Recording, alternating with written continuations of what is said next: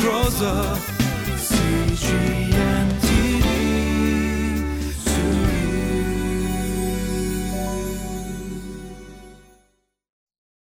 Hi, and thank you for joining us here at Living Life. You know, as I've gotten older, um, I've developed this condition where I had to be very conscious about what I eat. And so, uh, doctors have told me that I should stay away from red meat. And so, when I heard the news, it was very, um, I was very sad, and I knew that this would uh, cause a life change. And so, I had to be very conscious about what kinds of food I eat. And even my wife had to change uh, how she prepares meals uh, for me and for my family. And so we live in a day and age where you know we're very conscious about you know what kind of food that we pick up. Um, there's even sections uh, in the grocery that says that it's organic, uh, meaning that it hasn't been touched by certain chemicals. And so we uh, make sure that we know what we put into our mouths and into our bodies. And for the Pharisees, this was very important to them. Uh, what they eat, um, how they eat it, they thought was uh, what affected them spiritually. But we see here later in this passage that Jesus is going to reveal to them that this is not the way to think or the way to approach uh, what we eat, but He will reveal to us through His Word uh, what is that comes out of us that's more important.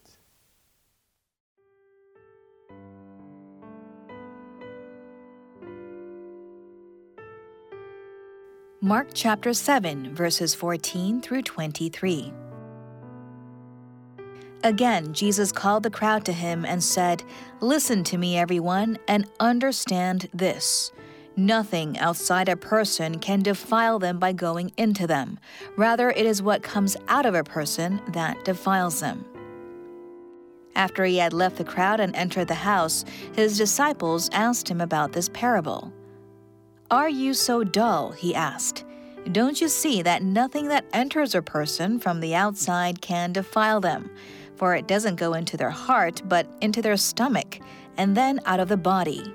In saying this, Jesus declared all foods clean. He went on, What comes out of a person is what defiles them. For it is from within, out of a person's heart, that evil thoughts come sexual immorality, theft, murder, adultery, greed, malice, deceit, lewdness, envy, slander, arrogance, and folly. All these evils come from inside and defile a person.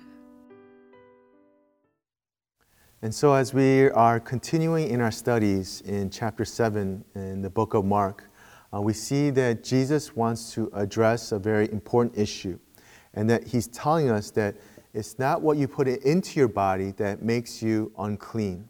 And so, he's speaking directly to the Pharisees, and he's addressing it to them because this was a serious issue uh, for them, and they could not change their minds. They were so focused on this that they would not let it go.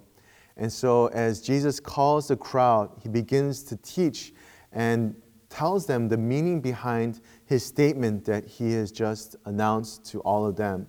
He makes it clear about what does and does not make a person um, unclean. And so, for the Jews, uh, this was a very serious issue about cleanliness, and they had to make sure that they were clean and right before God. In their minds, was very important. And so he's saying here, Jesus is saying that it's not the external things that what defiles or makes a person filthy, uh, but he's saying it's what comes out of them. And so, um, for instance, they knew for the Jews, whenever they went in public, uh, when they were at the marketplace, when they were interacting with other people, if something was made or if uh, a, a Gentile person had made something and they touched it, they felt that they were unclean because of that. And so Jesus was addressing an issue that, that they were blinded to, that they had believed in a lie that they thought was true. And so Jesus was uncovering uh, this truth that uh, they may not have been aware of. And so Jesus was making a very radical statement um, at that time. So he's saying that the source of defilement was not external, but that it's actually within ourselves. And so these people had been following all these laws, all these rules about what it means to be clean. And so this was not just one or two laws, but this there were uh, pages and pages of different documents telling them, uh, the Jews, about what it meant to, to be clean. And so it, became very important for them to understand this. And so uh, what Jesus was bringing to their attention uh, was something that they needed to hear. And so he gives them uh, examples of what things are unclean. And so, uh, after declaring that all foods were to be clean, uh, Jesus here makes no distinction between sins of the mind and sins of action. And so, you know, unlike the laws of Moses, uh, which only addresses the outward acts, um, not he wasn't addressing the, the mental attitude uh, behind it. And so, evil thoughts uh, was the first sin that Jesus mentions. And uh, these are not some things that you can gauge just by looking at a person. Uh, but the rest of the sin that Jesus points out stem, stem from this. So these sins are not listed in any particular order. Uh, but they range from very, you know, open sins uh, to sinful attitudes. And so, as we examine the sins that Jesus lists here, uh, we have to remember that it's not just a physical act of in, a, in and of it themselves, but even the very thought of doing something was considered a sin. And so, uh, for instance, uh, lust or even thoughts of anger, of thoughts of hurting someone, thoughts of taking something from someone, these were all considered sins because they were looking at the source behind all of it. And so uh, here's the problem that, you know, for them, they thought that you can just simply put a religious patch on something and then it will make all things better. Uh, simply by cleansing themselves, they thought that they were making themselves right before the Lord. But Jesus was saying that um, that's not the case. Uh, simply just doing certain things uh, does not make you clean.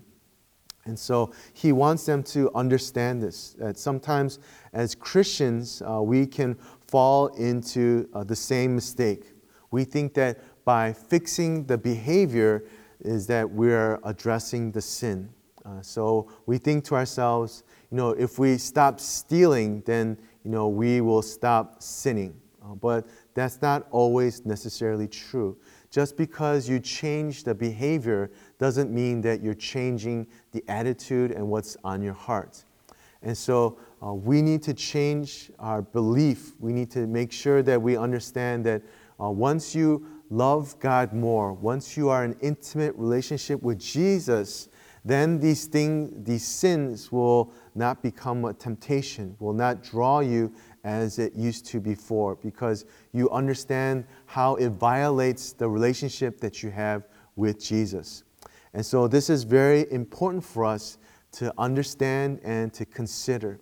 And so, let's not just focus on the behavior, uh, but let's look at the source of it all. And so, this is why we see in Scripture uh, people asking for clean hearts, uh, asking to remove the, the heart of stone and replacing it with the heart of flesh uh, because they knew and understand the importance of the heart, which is what Jesus wants us to see here in this passage.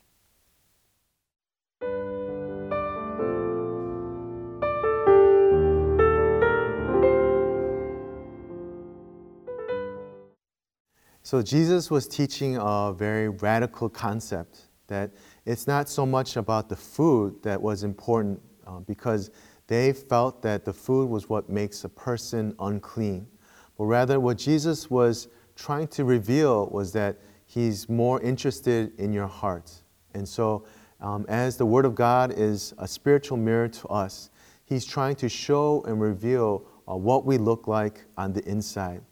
And so, to many people, this can be uh, something, it could be dark, uh, it can be something that is filled with evil. Um, but as He shows this to us, He is giving us a chance to repent and say, God, I need your help. I need to be cleansed from the inside because what comes out of me will affect, be affected by what's inside. And so uh, let us take this opportunity and say, uh, Lord, I want to be changed uh, from my heart because I know that this is the source of who I am. And so let's pray for that before our God.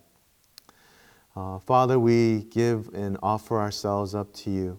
And we know, Lord, that we are imperfect. We know, Lord, that we make mistakes. But Father, we thank you for the chance that you give to us uh, to come before you and to lay our hearts down. And so we ask that as we learn to um, adjust, as we learn to repent, as we learn to ask for forgiveness, uh, we thank you for the opportunity to live lives uh, to honor you. And so uh, we ask that you will make, that you will send your spirit and convict us of these sins so that we will not fall into these temptations. And in Jesus' name we pray. Amen.